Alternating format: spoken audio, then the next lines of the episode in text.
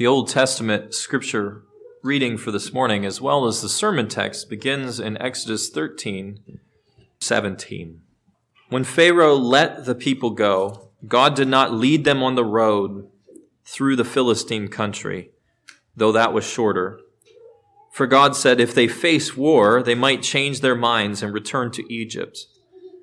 So God led the people around by the desert road toward the Red Sea. The Israelites went up out of Egypt armed for battle. Moses took the bones of Joseph with him, because Joseph had made the sons of Israel swear an oath. He had said, God will surely come to your aid, and then you must carry my bones up with you from this place. After leaving Succoth, they camped at Etham on the edge of the desert. By day, the Lord went ahead of them in a pillar of cloud to guide them on their way, and by night, in a pillar of fire to give them light, so that they could travel by day or night. Neither the pillar of cloud by day, nor the pillar of fire by night left its place in front of the people. Thus ends reading of God's holy word this morning. Let us go now to our God in prayer. Our Father, as we are gathered this day to hear you speak to us from your word, we pray that you would do so. We pray that the power of your word and the power of your Holy Spirit would work in our hearts, piercing our hardened hearts. Soften them, Lord, we pray, that we might understand what your word would have for us and how we might live in accordance with your revealed will. We pray all of this in Jesus' name. Amen.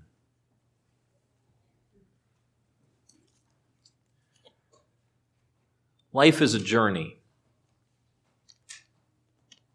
Life is like a road that extends onward before us, and we honestly don't know exactly where it will take us along the way.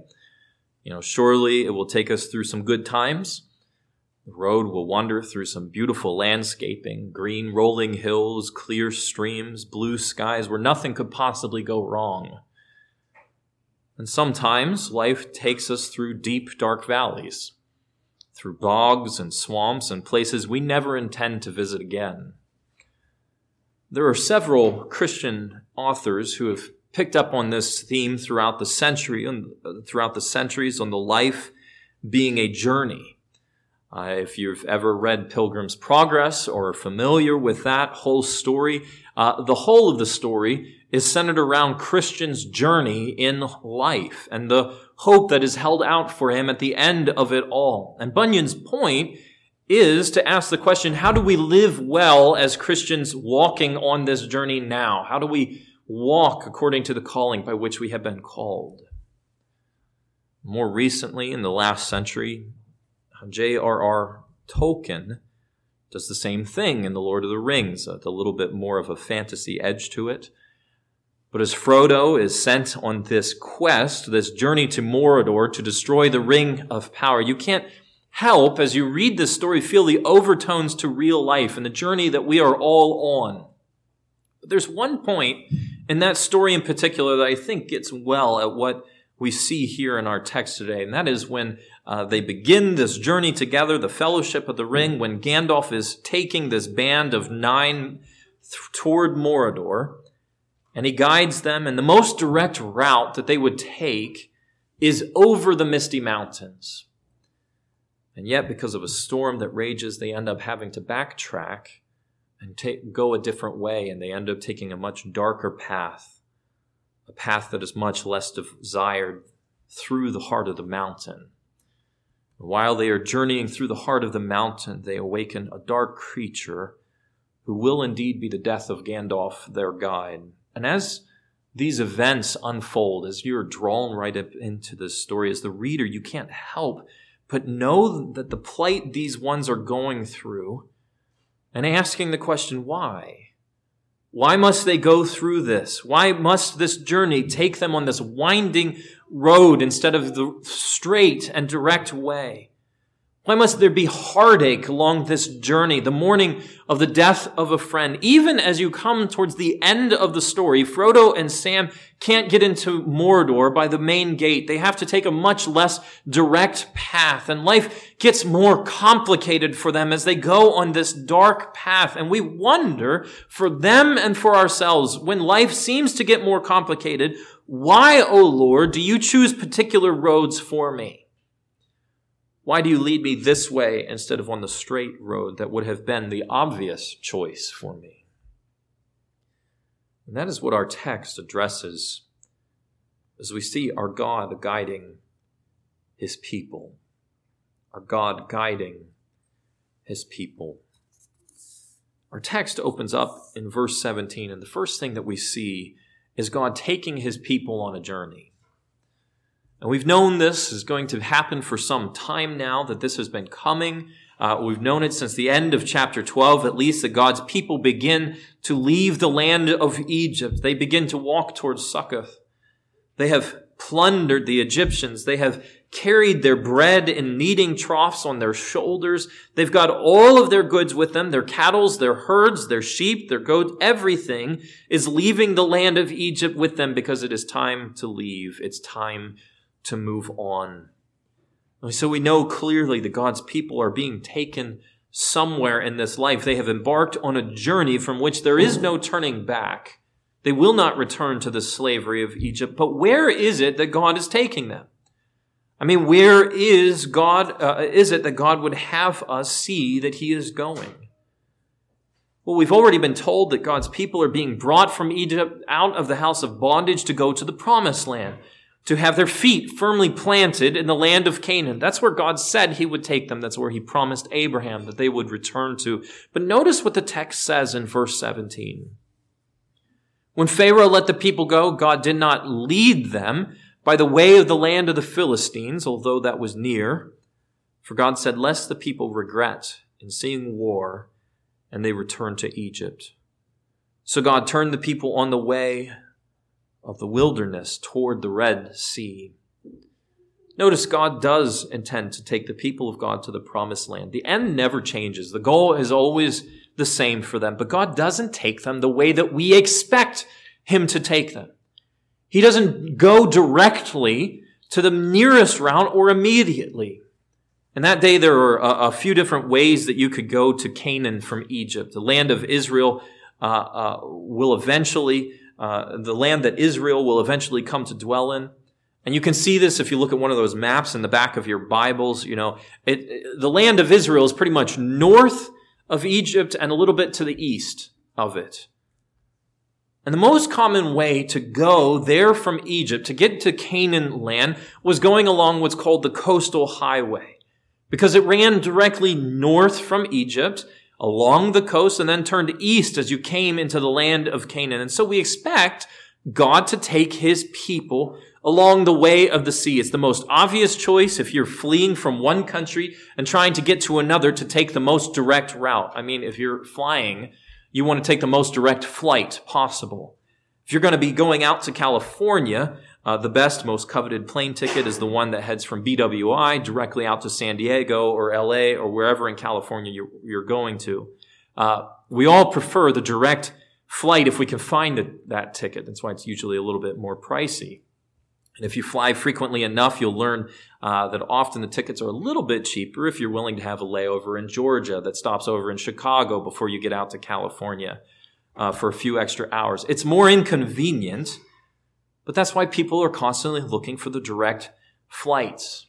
Well, the direct flight, if you will, from Egypt is north and east. It's not a terribly far journey either.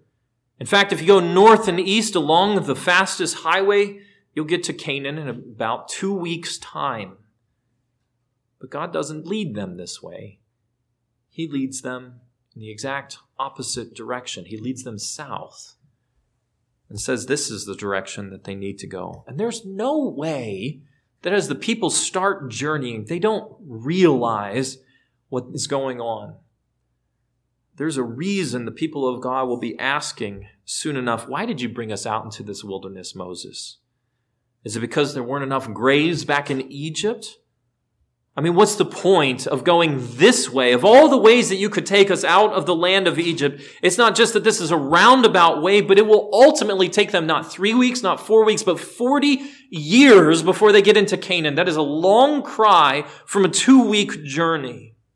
And the question is, why would God take his people this way? It seems to us that the obvious route is being ignored. Why is it that God is instead of taking his people on a path that is the clearest, choice, he is taking them further away from it and far longer to get to where they are supposed to go, at least in their mind. I mean, that's the question we ask in our own lives sometimes, isn't it? God, why have you brought me to this particular place? Why didn't you let me have the promotion that I deserve? Why is it I can't seem to pass this class or have the brood of children that I so often dreamed about? God, why are you bringing me this way on life's journey? Why are you bringing me through these particular valleys and dark times? And we feel lost and confused and maybe bitter and angry. And so what should we do when life's paths don't measure up what we wanted to take place or what we expected for ourselves? Well, God tells us, even on those paths, what we must understand is that He is our guide. He hasn't brought us to a place that He doesn't intend to provide for us or lead us through. He has not brought us out to the desert to die, but He will get us through. He always has His reasons, even if we do not see them or cannot see them for years even before our, uh, you know, to our dying breath, Job was brought through a crazy journey in his life, and he never understood why it was that God took him on that path. Not before his dying breath, not until he entered into glory, but he, God always has his purposes, even as he does here. You see, if Israel had gone the way of the coastal highway, it is well known that along that way were Egyptian military strongholds. Now, our text doesn't tell us that because it's assumed in the background. The Egyptians had a very strong military presence as you moved in the northern direction. And in fact, we even have some writings that tell us that these military uh, uh, installation, these towers or places, captured uh, two escaping slaves, just two, as they were running away from Egypt. Now, how in the world, if two couldn't get past all of these, this military might, how in the world would this massive army get past them? They wouldn't be able to without war. And Moses tells us Israel has no stomach yet for war. They aren't ready for it. That one of the reasons they don't go north right away is because though it is indeed an army that is leading Egypt, and that is the language used in the text, it is a host going forth that is ready for battle. That this particular army is not yet ready to make war, that they aren't yet willing to fight. In fact, it will only drive them further into the arms of Pharaoh again, that false god of Egypt, and God will not let his children go so easily. So he takes them a different way. So, what then do you do with an army that's not ready for battle? You don't take them into a war zone right away. Oh, eventually Israel will end up going to war, and it will even happen as soon as chapter 17. But God, God does not take them to war until He demonstrates first to them, again and again, how He is the one fighting for them. How He will provide and protect and defend them, and He will do that all at the Red Sea very shortly. In fact, chapters 14 through 16 are focused on the provision of God, how he will protect his people, how he will defend his people, how he will provide for his people, even though it seems like there's no way forward. You see, people of God, God is always, God always has a purpose when he takes us the long way. When life's road seems to bend and go a direction we don't want to go, God is using it to teach us our complete and utter dependence upon him for all things. Maybe he's only doing it so that you don't aren't allowed uh, you don't allow that particular good thing that you desire, the promotion or the multiple children. Maybe he's only doing it so that those things don't become an idol to you, that they become your God that ensnares you. But if that is what God is doing, doing, if he's protecting you from returning to your false gods, isn't that a good enough reason to let Him lead us where He will? And to trust that He has our best interest in mind, even when we hate the road that He has us on? God has His purpose in guiding His people in the paths that He chooses for us. But even as He chooses the road He takes His people on, He never abandons us. But He is always with His people. God is with His people. God is with His people. As you move on in our text, you'll notice in verses 21 and 22, God does something wonderful for His people here as God's people journey from Succoth to Etham, which is right on the edge of the wilderness that they're about to get very well acquainted with as they're going to spend uh, uh, the course of the next 40 years. As they move south in direct uh, direction none of the people of God would have chosen for themselves, we hear in the text that say, the Lord walked before them by day in a pillar of cloud leading them on the way and by night and a pillar of fire to shine to them, to give them light in day and night. Just think about that for a moment. You're leaving everything you've ever known your whole life long. Yes, you're leaving the slavery of Egypt behind for this promised land, but you've never seen it. Your parents never saw it. You've never set foot on that land. And for most of your life, at least until these past 10 plagues showed up, everything was pretty good in your life. But now you are leaving behind everything that you know for this vague promise of a land flowing with milk and honey that you've never seen. And to top it all off, you're walking in the wrong direction. You and this host of God's people who surround you, and you are wondering, how can this possibly be right? How is this possible that God would bring me along this way, away from the good land of Egypt, and take me to the edge of this barren wasteland that I stand at? Does God really intend for us to walk through this wilderness? I mean, surely there must be some other way for us to go when suddenly you look up from the worries that are playing through your mind out of the troubles of the day or the week or the year, and you see it before you a cloud. Not just any cloud, but one that towers before you like a pillar or a tornado that extends from heaven to the earth. And as the people of God march forward, it always goes before them, casting its shade over them, its protection over them from the heat Bef- right there before your eyes stands a visible, tangible reminder that God is literally with his people. He hasn't just made promises and sent you on, a, on your way like a, a salesman. He hasn't said, I'm sending you to a land flowing with milk and honey. Good luck. And you know, here's some gold from Egypt. Be warm, be filled. Now you're on your own. No, God, the God of all creation, has touched his feet down upon this earth and walks before you. And where he goes, where he directs your feet, is exactly where he has planned for you to go. Can you imagine what that would be like? Can you picture it? In the middle of the night, you wake up worried about where your next meal is going to come from as the cupboards begin to run bare, as you haven't worked in a month and the provisions seem to be running short. And as you think about your wife and your kids and what you're going to do now, or you think of the health troubles your spouse is having and you wonder what the future might hold, then you look out your tent flap and see that flame of fire.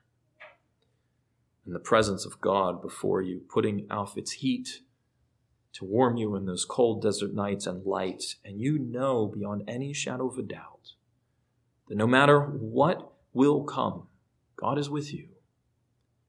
And He will guide you, and He will protect you he covers over you by day, giving you shade from the heat. He gives you light by night so that you will be able to see by his light. And the text says the pillar and the cloud of fire, they did not depart. They never left from before the eyes of the people of God. For the next 40 years, God will go before them in this visible, tangible way. And you could listen to the doubts of your teenage daughter or son and say, don't worry. I know things look bleak on this journey, but God is with us And if you doubt me, don't doubt your eyes. Look up. He is the one who marches before us.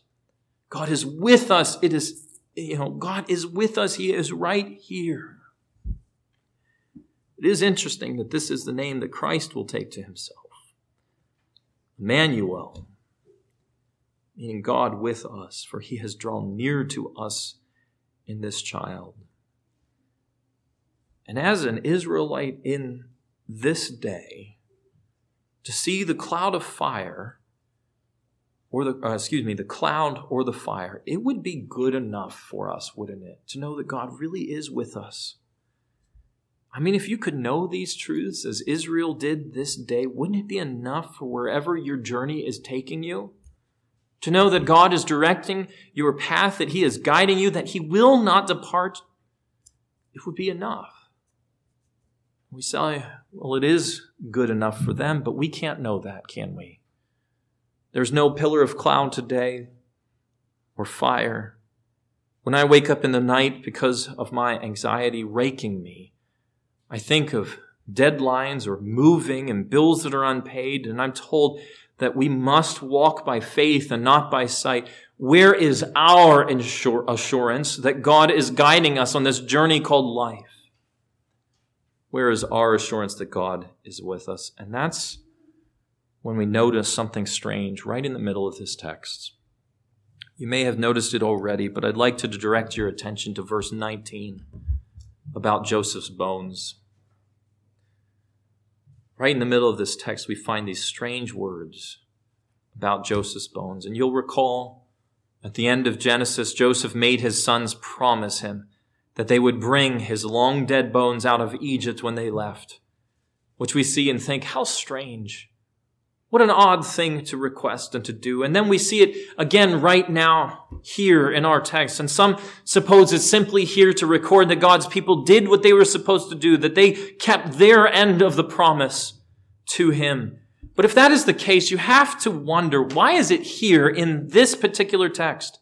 I mean, why put it right here in the middle of this text that emphasizes God with us on our journey? Why write about it now in the middle of these verses where God is guiding us and where he is being with us? People of God, it's here because that was the very heart of Joseph's words that he spoke to his sons. He says, Hey, when I die, I want you to bring my bones out of this weary land. He said it because one day God will visit you. God will be with you in the flesh. He will lead you home and he's not going to stand on the sidelines and wait forever, but he is going to visit you tangibly, walking before you. He is going to enter into your history and walk before you. And oh, how I long to see that day for myself. So take me with you on that day. And Hebrews tells us that by faith Joseph gave direction concerning his bones because Joseph's whole hope was centered on the fact that one day God would visit his people and be with his people and tabernacle with his people as he leads them home. The people of God, that day is being fulfilled right now. I mean, surely we've seen the God man come. We've seen Christ enter into human history. He has visited his people, for he is Emmanuel, God with us. He has delivered us from bondage of sin and death and the devil. He has delivered us from evil. And right before Christ departs into the heavens, what is it that he declares to his children? Behold, I am with you always, even to the very end of the age. I will never leave you nor forsake you. Wherever your road takes you, wherever your heavenly Father directs you, I myself will be with you. And more than that, I'm going to plant within you the promised Holy Spirit. And he will draw you to me and, uh, in, or draw you to me to that final promised land. And what is the gift that we see God give in Christ's absence in Acts chapter 2? Immediately, tongues of fire, little pillars of fire, come upon God's people and indwell them. Peter, as he sees these things, he quotes from the prophet Joel saying, God will show you wonders in the heavens above and signs in the earth below, blood and fire and vapor of smoke or cloud and it will descend on that day that I pour out my spirit. In other words, I will show you by these signs and wonders, not just who I am, not just that I exist, but that I am with my people, indwelling you, guaranteeing your inheritance in the heavenly promised land, that land that Joseph longed for and has found. You see, people of God, the point of all this is that even now, though we do not see a pillar of fire or cloud, when we look out our window, God is no less with you than he was with the people of God of old. In fact, we can be more certain of his presence than they, for we look back on the pillar of cloud and fire and we can look back not just to that day when God walked before them, but we can look back to the incarnation of Emmanuel, God with us, and we can trust in the promise of the indwelling Holy Spirit that in all of them, Father, Son, and Holy Spirit, God is with us, guiding us home. That is the promise that is sure through Christ. And though the road may wind and take you to places you never intended to go, would rather avoid altogether, just like Frodo and Sam on the road to Mordor. Nevertheless, in the midst of all of it, in the midst of whatever trials you face, God is with you, and He will guide us to our final homeland in the end. May we take comfort in the promises of God. They're yes and amen, and fulfilled in Christ Jesus our Lord and our Savior. Amen. Let's pray.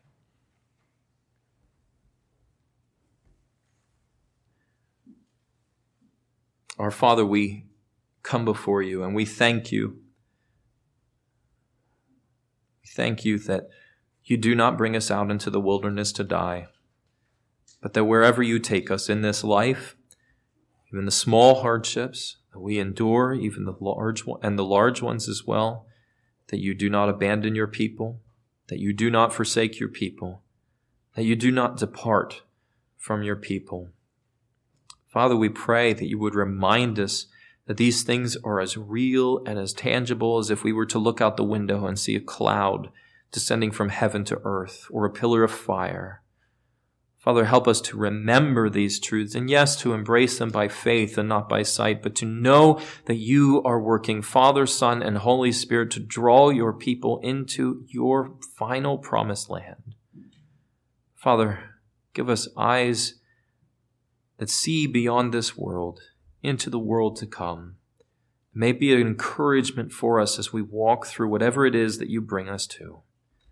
Our Father, we pray all of these things in Jesus' name. Amen.